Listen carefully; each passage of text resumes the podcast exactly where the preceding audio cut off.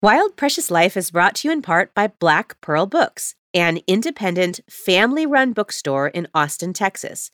Black Pearl is here to serve multicultural, multi-generational, multi-socioeconomic communities and built to promote diversity, inclusion, and representation. Drop by or shop online at black pearl books dot store. And we're brought to you in part by Literary Youngstown, a literary community proud to support beginning and experienced writers who seek to hone their craft, foster understanding, and share and publish their creative work. Read, write, and tell your story at lit youngstown dot org. Have you ever been to therapy? This is a podcast, so you can answer, but I probably can't hear you. If so, how was it? And if not, why not? Here on Wild Precious Life, we do our best to talk honestly about mental health challenges and opportunities.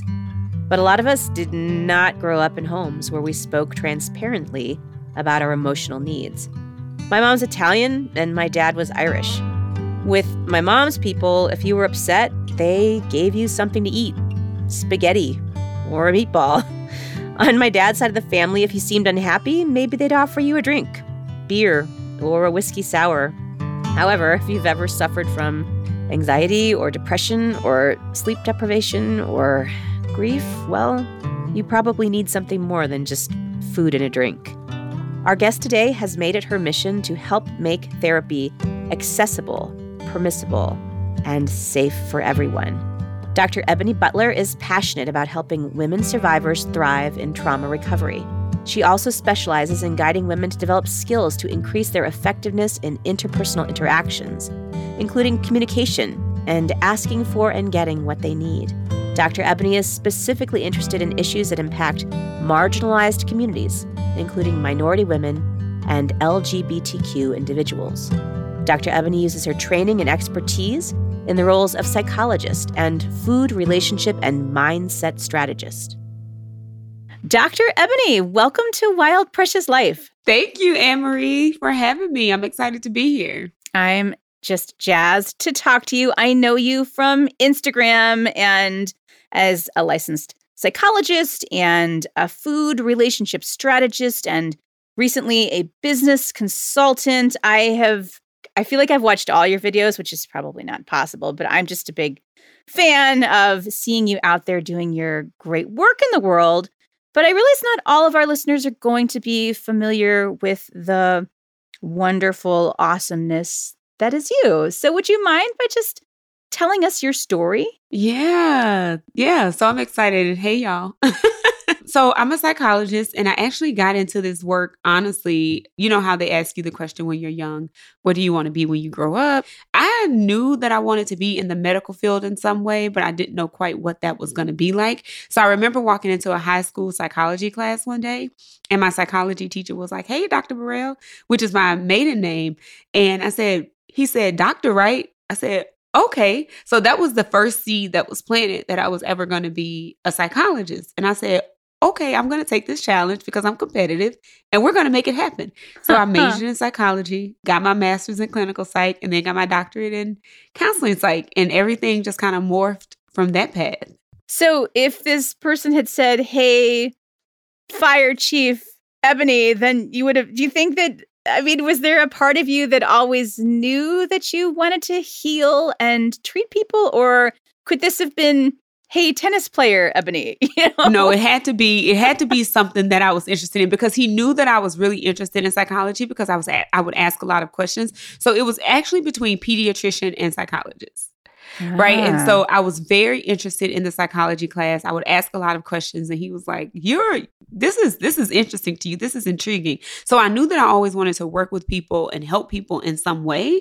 I just didn't know in what capacity, but I knew it wouldn't have been firefighting. I knew it wouldn't have been um, tennis, but I knew that it was going to be in the service of of some people in some way. I didn't even know about mental health until I took that psychology course. Wow. And this was in high school. You got to take a this psychology course. This was in high school, course. Which is not common. No, most that people aren't taking psychology courses in, in high school. So I was very privileged in that way. I can't like leave out the fact that I was looking for a way out of my situation. So to me, I was interested in what's going to give me the highest level of likelihood that I'm not going to be in Jackson anymore, because I'm from Jackson, Mississippi. What's going to get me out of this city? What's going to get me out of scarcity and poverty? And what's going to get me money? What's going to get me the highest level where I don't have to answer to people and I have the most control over my life?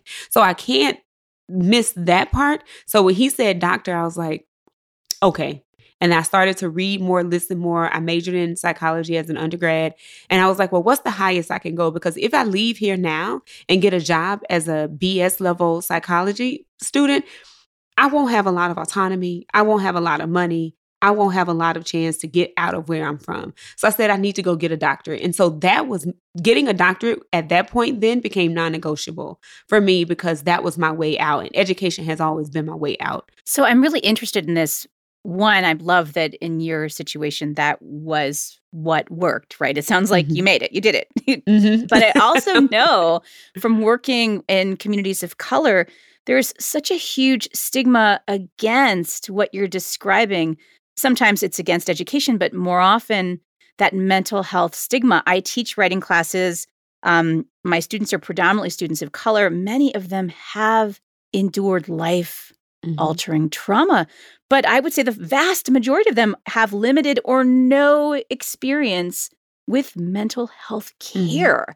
Mm-hmm. So I, my question, I guess, is twofold. Like, one, how did you transcend that personally? And then how can we help everyone else? So yeah, it didn't happen synonymously. It happened later. All I knew is that I needed to get a degree and get a job. I hadn't bought myself into the idea of receiving mental health care because it wasn't something that was available to me. It wasn't something that was talked about. So even in my undergrad, we didn't have a counseling center. We didn't have a counseling center until I went to my master's program at a predominantly white college. Wow. And I didn't start doing counseling until actually I, I didn't go to counseling myself until actually I graduated from my P H D program. So yes, so all of this time. They didn't time, make you like, do it along the way? I always feel like they must make you do it along the way. They make us do a, a simulation of group therapy. So we're in group therapy, but it's a course. Mm-hmm. And you can choose to talk about real issues or you can choose to take on a persona, right? And so it just really is up to you, but it wasn't like you need to go to therapy. I was providing therapy before I actually had therapy myself. Wow. Yeah. How did entering into therapy or did entering into therapy yourself change you as a therapy provider? Astronomically. Significantly, because it, it allowed me to tap into some things that I needed to work on. Because one of the things that I know about myself is I'm an intellect. Like I, I can intellectualize a lot of things. Intellectualizing things has also been something that I know how to do, but it's also been a coping skill. So I can I can go there and I can regurgitate like academic information or things that I know in knowledge and theory to help somebody else.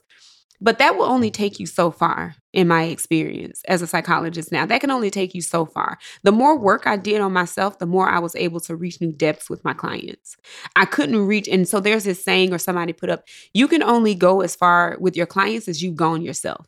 And that's true. If I only stick to academic and theory, I can only go that far. But if I'm doing my own internal work and I'm really getting to the crux, like the core of the, the stuff that is driving me, motivating me, the things that hide and lurk in the shadows, I can also help take my clients there as well. And I can offer compassion. I can offer kindness. I know what questions to ask, because those questions have been asked of me. And one of the things that I really love about therapy is that I'm also learning while I'm in therapy. With my therapist now, I'm like, oh, I really like the way she asked that question.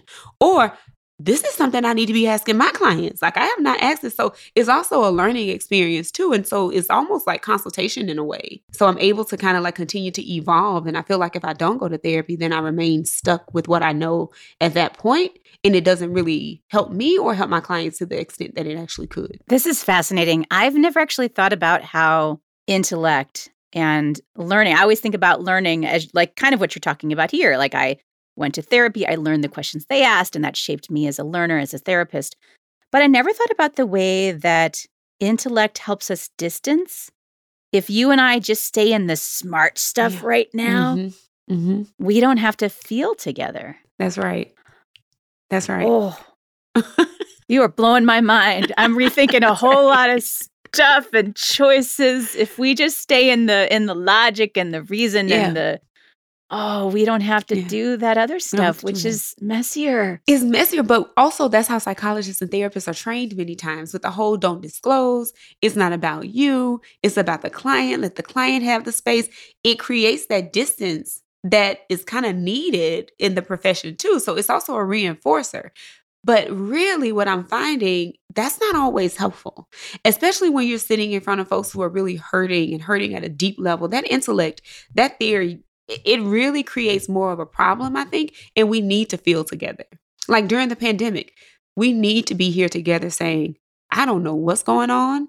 I'm experiencing the same thing you're experiencing. I am stressed, because it also shows your humanity, and it helps other person, the other person in the room feel like, okay, I'm not by myself here, and we're connected more, and a person trusts you more. You get to do deeper level work. It just all ends up working together. So I'm not really a, I don't buy into the idea that therapists don't need to disclose or any of that stuff. I know that's how we're trained, but I don't believe it because it does keep us distance in a way. I think that makes sense. I'm I'm thinking about as a parent, The the times when I've tried to be brave and fearless for my kids, like super mom. Ah.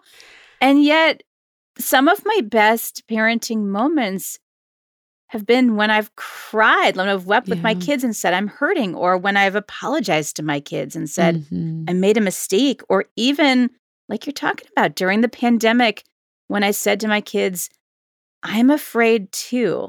Mm-hmm. But we're here together in this room with one another, and we're going to do our best to keep each other safe. Those moments of vulnerability, when you let that, I don't know, yeah. let that barrier down, I, you'd think that it would be the opposite. You'd think me saying I'm afraid would make them more scared, but mm-mm. it almost let them see that fear is just part of being human, and it's That's okay. Right. That's right. And it does wonders if, you know, as a parent, kids can see that, but also if you're a therapist and your client can see that too. I mean, you don't need to make the session about you, but it's real. And especially when you're working with communities of color and you're naming that this stuff is hard. I'm experiencing the same social injustices that you're experiencing. I'm experiencing some of the same oppression. It really does help in that fear that I don't know, like I... We, there used to be a time where we could use C B T to be like, no, you won't be in your bed asleep at night and somebody comes in your house and shoots you. You won't get shot walking to the mailbox. There used to be a time we could say that that's not likely, but we can't say that now. So the fact that we can share in this fear together really does kind of allow us to bond in that vulnerability together, and allows people to be seen in ways that they may not may not be seen because we're sticking to some protocol of a gold standard treatment. It's like, no, how... that won't happen to you. No, we really don't know. From your perspective, do you think some of the stigma that exists is simply because we've had so much broken faith and broken trust between these, I mean, predominantly white, I don't know, I'm thinking of, of psychologists I can name, and there's like four yeah. and they're all like dead white men. So I, you know, like, I, do you think that some of the resistance is simply because we're taking this um, white thing and asking Black communities to trust it, and there's really no reason why they should, based on the history in this country? Is that where the stigma comes from? Absolutely. A large part of it. I actually just did a talk uh, in Boston. It's one of my signature talks that I do. I do a lot of talk around the mental health stigma and where it started. And so talk therapy actually started like from a place for Black folks of actually helping us not be delinquents, helping us become model citizens, and helping mm. us learn how to be citizens in this, in this society, right? So when you have the history of that rooted in mental health, it's really hard for that to be taught generationally, or for that trust to be passed down generationally, let me say. And so what's being passed down to us is don't talk to them, go here, go to church, pray, because these are safer uh, paths to take if you want to remain intact with your family, if you don't want to be institutionalized, if you don't want to be ostracized or sent to prison or overly diagnosed, those kinds of things. So this is the, these are the avenues we're going to take. Keep it, keep it here, keep it tight to the chest. Go pray about it. Let that be, let that be between you and God. You remain with us, you remain safe. And so the stigma is rooted and wrapped up in all of that. Um, so faith becomes a huge part of, of how we heal as Black folks. Um, and I know we're not a monolith, but for a large part of, of our experiences, faith has been a way that we found healing. And for a long time, those two things couldn't exist because of the the ways that we were treated within the system. So I do think that stigma has been passed down. And still today, it happens. Like just during the pandemic, I had clients tell me that they were talking to therapists who were like, you don't really know all the facts of what happened in that that incident. So you really can't feel that because you don't have all the facts no. yet. And so it's still happening, right? And so you will find, I find people come to me, they said, I tried it, I will never do it again. And you know they're going to go tell other people. Therapy doesn't work. It's not that something was wrong with that therapist. It's that therapy doesn't work because this was one bad experience that I had that confirms the history of what has happened. Oh, no, that's maddening. And I, I feel like I understand now sometimes my students will write with kind of a guard up, and it's it's mm-hmm. this idea that I'm not going to tell tales outside of, of my own, that that's, that's for us to, in my family or in my neighborhood, that we mm-hmm. don't we don't speak outside. We keep it here. We keep it close, which I can see would be a barrier. And that reminds me, this is tangential, but it reminds me, I think I heard you speak about this once before, about um, the archetype of the strong Black woman, mm-hmm. right? This is often mm-hmm. lobbed about as a compliment, uh, usually mm-hmm. in political analysis, to see who delivered Atlanta and the votes, right? The strong yeah. Black yeah. woman. Um, but that label can be really damaging, can't it? Oh, it definitely is. You know, it started out of a, the strong Black woman started as a way to combat the other stereotypes that were present. So we had the mammy, the matriarch, the Jezebel, the Sapphire. Those stereotypes served to demean and degrade, dehumanize Black women.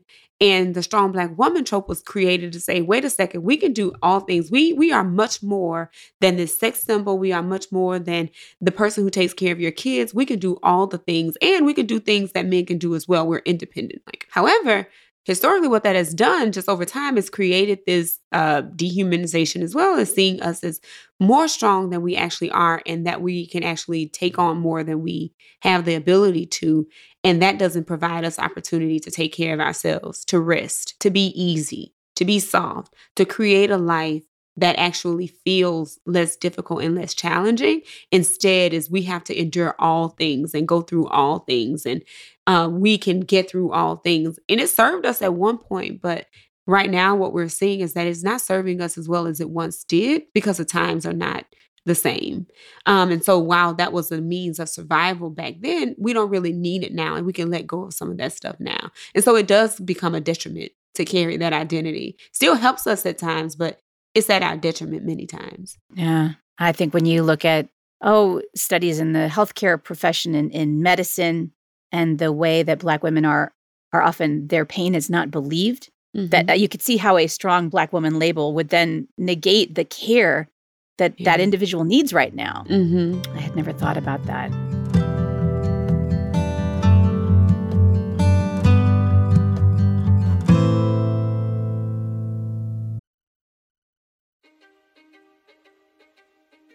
History is complicated. The story of human progress is long, messy, and riddled with controversies big and small. On Conflicted, we dive headfirst into history's most infamous events and contentious figures.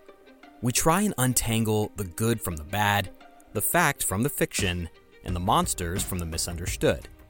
Was Genghis Khan a murderous butcher or a civic pioneer?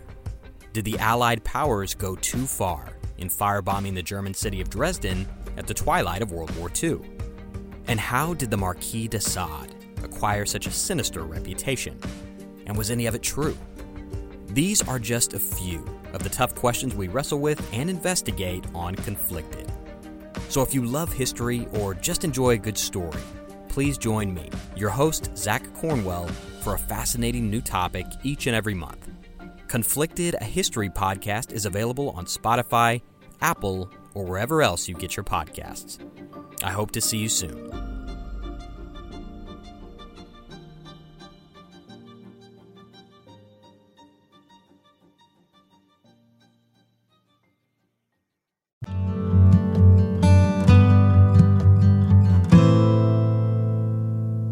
I know that you also, in addition to being uh, a therapist and a clinician, you also specialize in, in a few different things. I've heard you talk on Instagram, for instance, about the dangers of diet culture.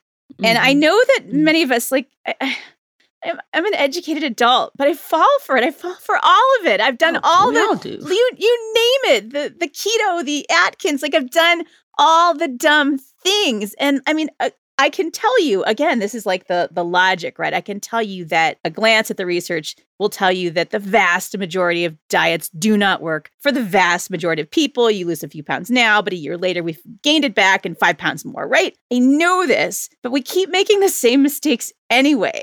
So can you talk a little bit about the harms of diet culture and how yeah. in the world to navigate it? Yeah, well, it works. Diet, diet culture works. I mean, right? that's, we bought fully into it. I mean...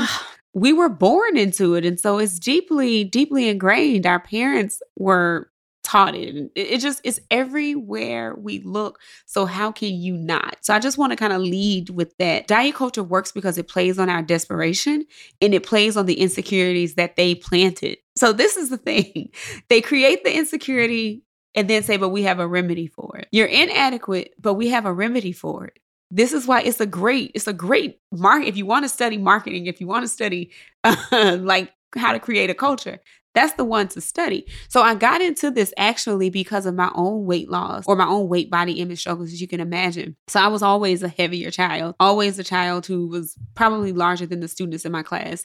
Um, and so I've always struggled with this idea that my body wasn't good enough. And it's been reinforced by adults to, you know, who said things about my body, that kind of thing. So I ended up losing all of this weight. And then so after people would ask me like, how did you lose weight? Tell me, tell me, tell me.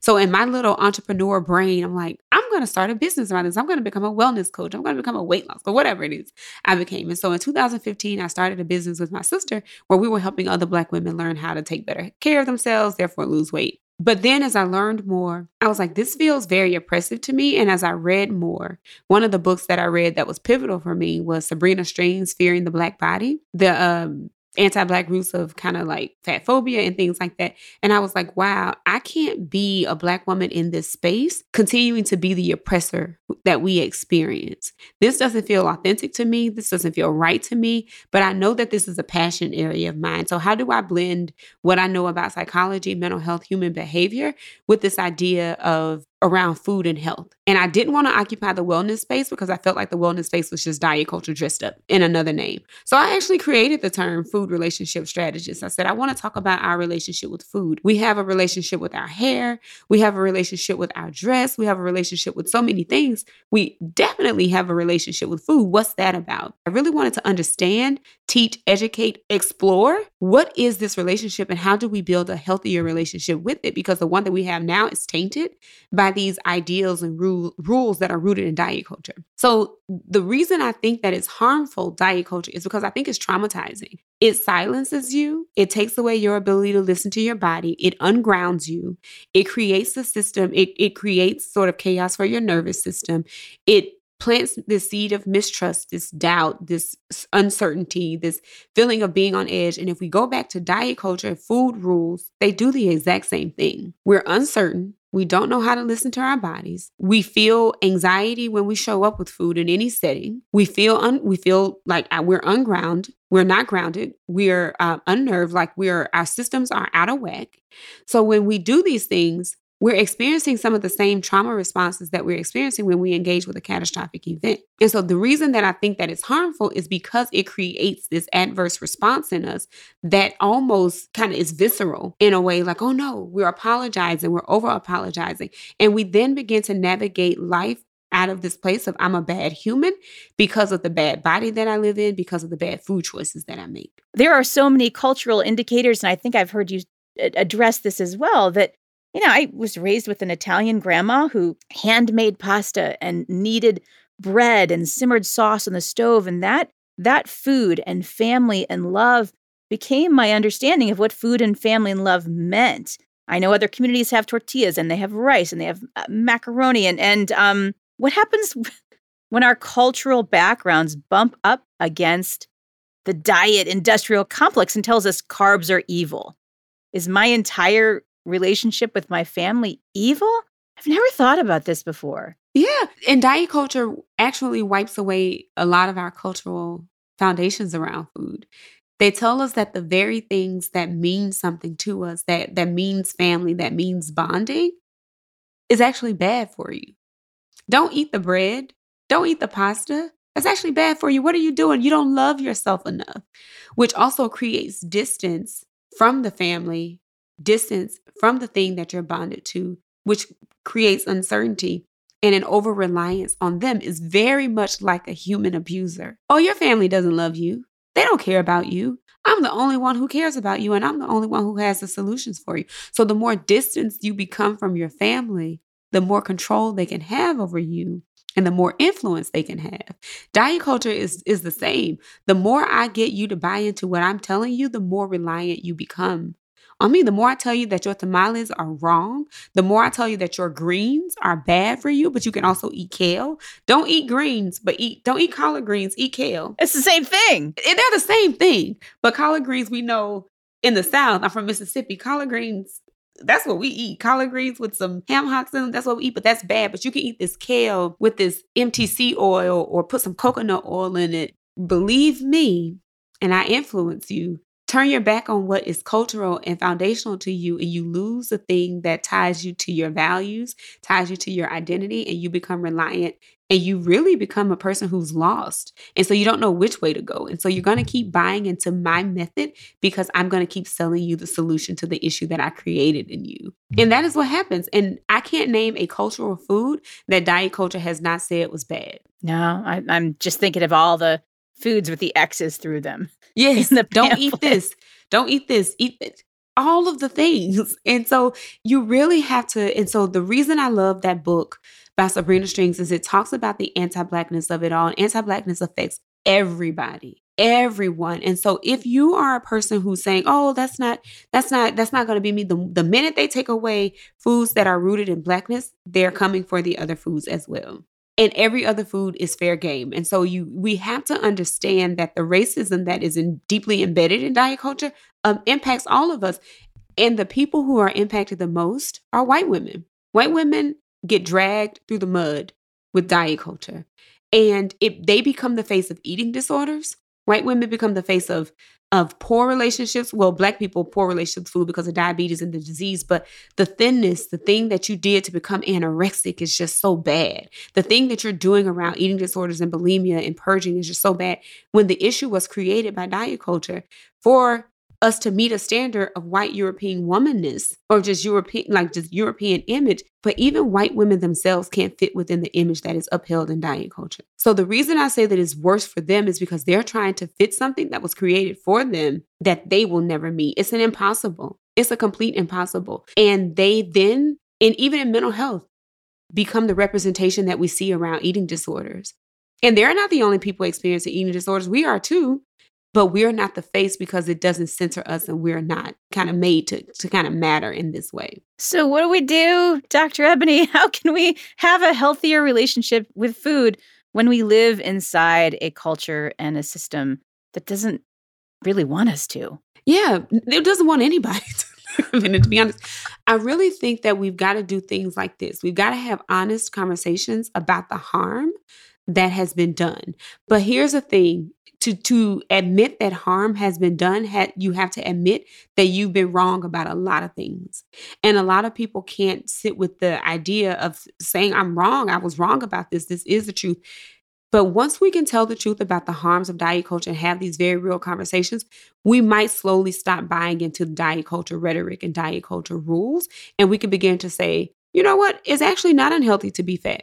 Actually, I'm not a bad person if my body becomes fat. Actually, I can still be an athlete and live in a fat body. Or actually, I'm not healthy because I'm skinny. So these are the truths that I'm saying that people will have to grapple with.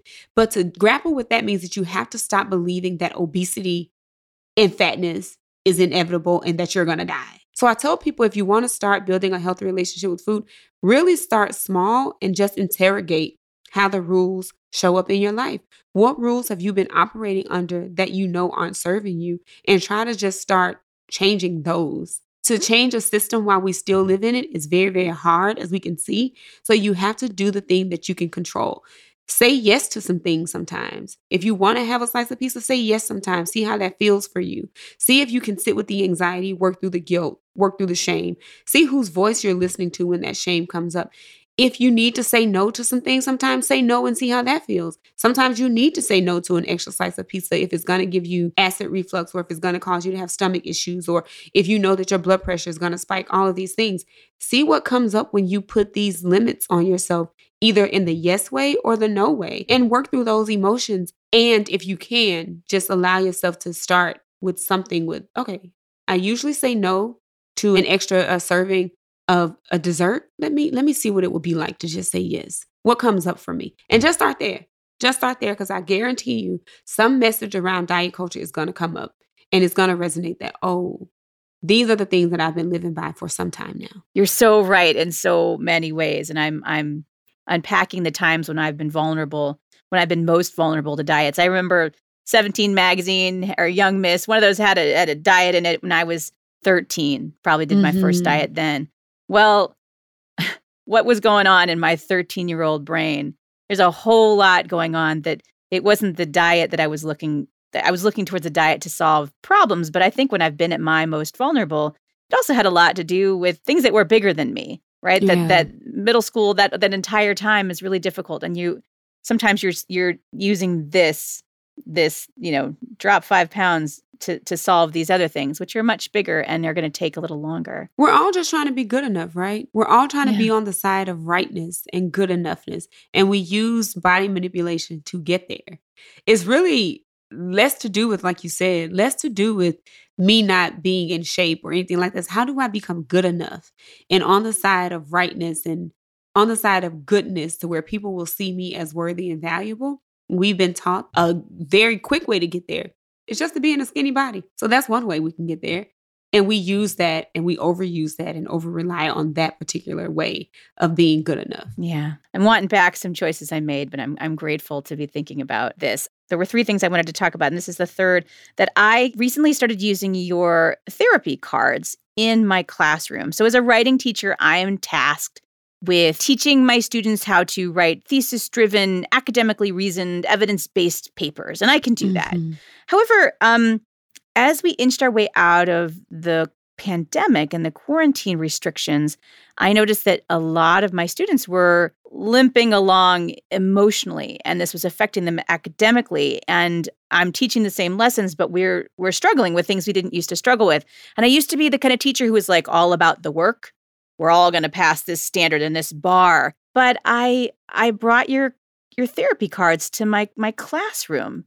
And um, so first, would you mind just telling folks about your therapy cards? Yeah, I'm so happy to hear you're using, you're using them. But My Therapy Cards is a card deck that I created, honestly, to work, you know, work through the barriers that exist for Black folks around cost, stigma, and uh, access. So having people not able to find a therapist that they can pay for, a therapist in their area, also not being able to afford that therapist even when they find one. So I put the questions that I ask my clients into a card deck, and that's what My Therapy Cards are, because I wanted folks to feel like I have questions that a real psychologist would ask, formulated for people who look like me, um, represented in graphics by people who look like me. And I can see myself in a field that actually hasn't always represented me in a positive way. So I created them for that. And out of that first edition, the women's deck, came the teen edition and then the men's edition.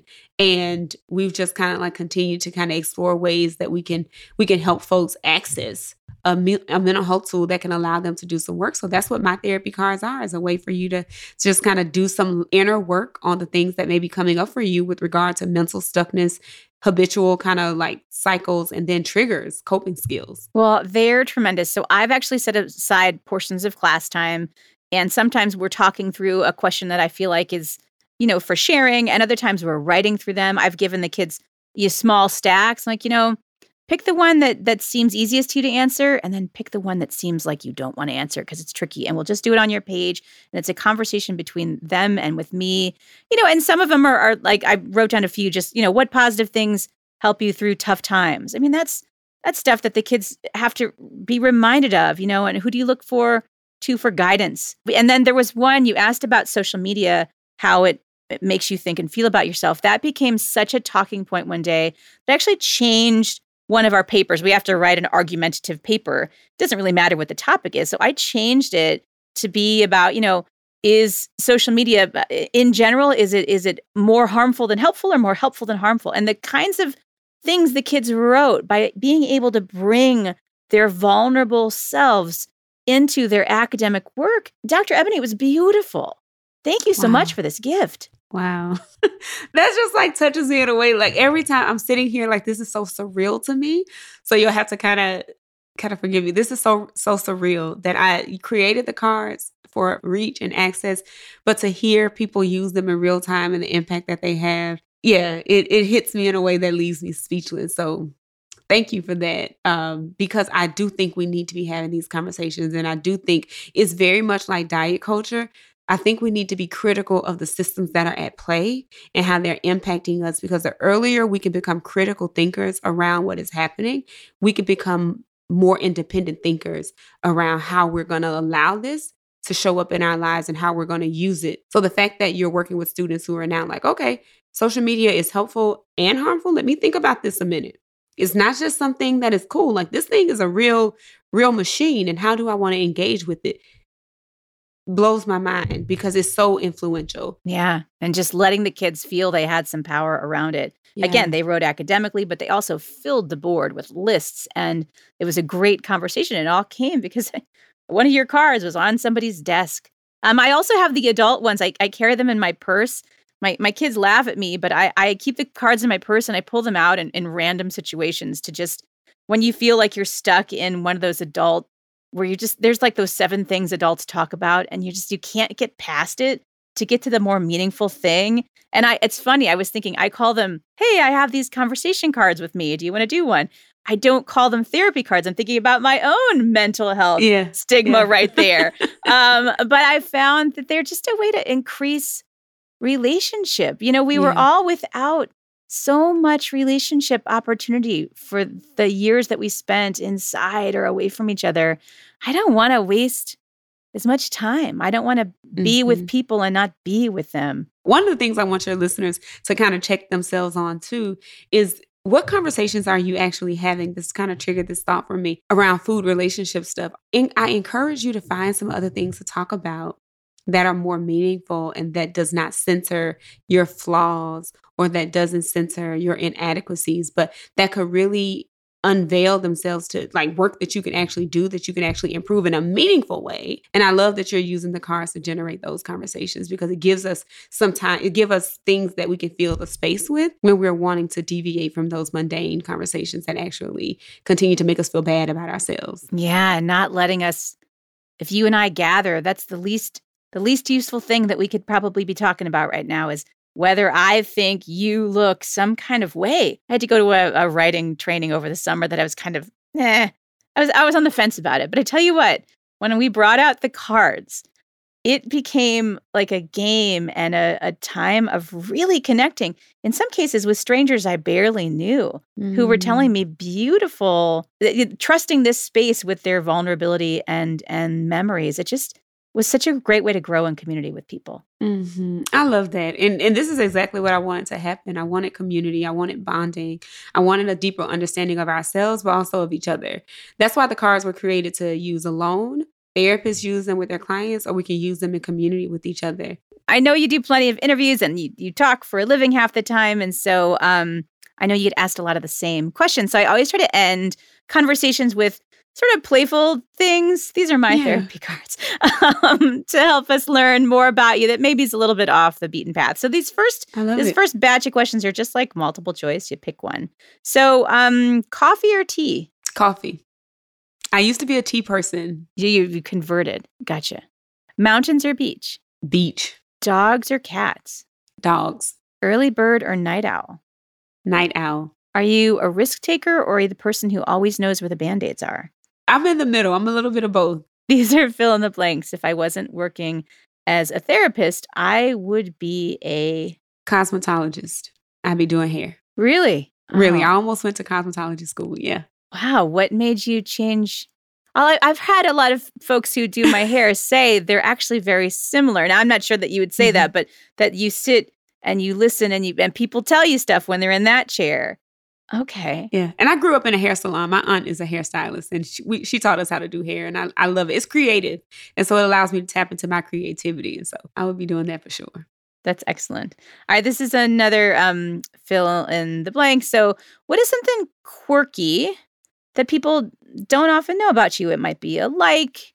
It could be a love. It could be a pet peeve. I don't know. What is something that people don't know about? Instagram Doctor Ebony. I don't like people. I don't like talking to people. What? What do you mean? Like people? So here's the thing. I know. Here's the thing. Here's the thing, Anne-Marie.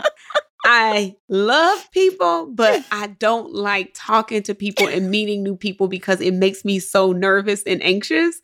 So when I get on a plane, everybody thinks I'm an extrovert. I'm working on this in therapy too. Everybody thinks I'm an extrovert. But here's the thing. When I'm on, I'm on. Mm-hmm. Right? So I get on a plane. I wear hoodies on planes. And so I wear a jacket, I wear hoodies, and I get and I buy the window seat every single time. So I get on a plane, and I, before it, I, I get on first, before anybody sits down, I turn my head towards the window, so I don't have to talk to people, and nobody talks to me. I think I saw you once. I think I sat in your row. Oh my goodness! You would never know. Oh my goodness! I because it, it makes that. me anxious, and so I, what my therapist helped me uncover, she was like, "It's not that you're not an extrovert." I am actually just really uh, anxious about what people are going to think about me. So I avoid conversations and meeting new people because I'm left with that. What did they think? Did they think that I was crazy? Did I say too much? Did I act weird? Was I awkward? Those kinds of things make me shy away from meeting new people. So I tell people, you would think that I like, I would go to the party and I'm like, hey, you, hey, you. That's not me. I'm sitting in the back in the corner. Um, I'm first off, what people think about you, I'll just let you know, is that you're wonderful. That's what they're thinking. well, That's you. what they're thinking. So I, but I do love knowing that. Oh, okay. What's one of your, what's one of your go-to songs? It could be your favorite song or just like that corny song you listen to to get pumped up. What's a go-to song? Whitney Houston. I want to dance with somebody. Right? Love it. Oh, yeah. I could see her. I could see the video with the, the, the dresses and the oh, yes, moment yes. for Whitney. Oh. Yes. Love it. Love it. Uh, what's a favorite book or movie or both? Mm-hmm. My favorite movie is What's Love Got to Do with It, ironically. Um, Tina Turner. Yeah. Yep. Another another great diva. Um, and then what's a favorite ice cream? Ooh, I'm not an ice cream person, but if I had to choose, it would be vanilla bean. What, if you did have a dessert, what would you prefer to ice cream? Bread pudding. Oh. That is delicious. And then last one, if we were to take a picture of you really happy and doing something that you love, what would we see you doing? You'd probably see me traveling. I'd be somewhere, uh, probably at somebody's restaurant. That's what I like to do when I travel. Uh, I'd be eating, drinking. That's what I'd be doing. I, you know, I'm so glad traveling is coming back. I missed traveling. I'm so glad. Yeah, I missed uh, it. Yeah.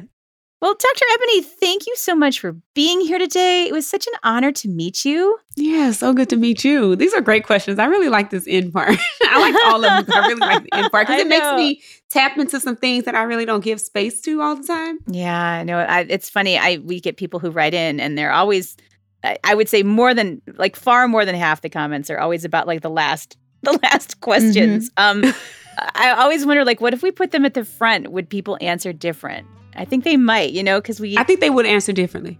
I think they would. I like them at the end. I think yeah. that it kind of like closes out like some, a lot of the thinking that has happened to just like, I just want to like mindlessly think about some things. I love that. Yeah. Yeah. Folks, Doctor Ebony is a licensed psychologist, a food relationship strategist, a speaker, a consultant, a trauma expert, the creator of My Therapy Cards. We will put links to all her stuff um, on our show notes page, but please consider how you can show up more fully for yourself, um, how you can be an advocate for your own mental health care, and know there are resources out there, and there are wonderful people like Doctor Ebony who um, are out there to help. So uh, to everyone here, we are wishing you love and light wherever this day takes you. Be good to yourself, be good to one another, and we'll see you again soon on this wild and precious journey. Wild Precious Life is a production of Evergreen Podcasts. Special thanks to executive producers Gerardo Orlando and Michael D'Aloia, producer Sarah Wilgrube, and audio engineer Ian Douglas. Be sure to subscribe and follow us on Apple Podcasts or wherever you get your podcasts. Hey, hey there. there, I'm Hannah. And I'm Audrey. We are a sister filmmaking duo and co-hosts of Sleepover, Sleepover Cinema, Cinema, our show where we analyze the films that created the collective unconscious of the girls, gays, and theys of the late nineties and early two thousands. Princess Diaries, The Cheetah Girls, Aquamarine, Cinderella, the one starring Brandy. We haven't stopped thinking about these movies since we first saw them, and we want you to rewatch them and review them with us. Are these movies as bad as critics would have us believe? Do we even care if they are? We are always unpacking that very question on Sleepover Cinema. Check out Sleepover Cinema wherever you get your podcasts or at evergreen podcasts dot com. See you soon.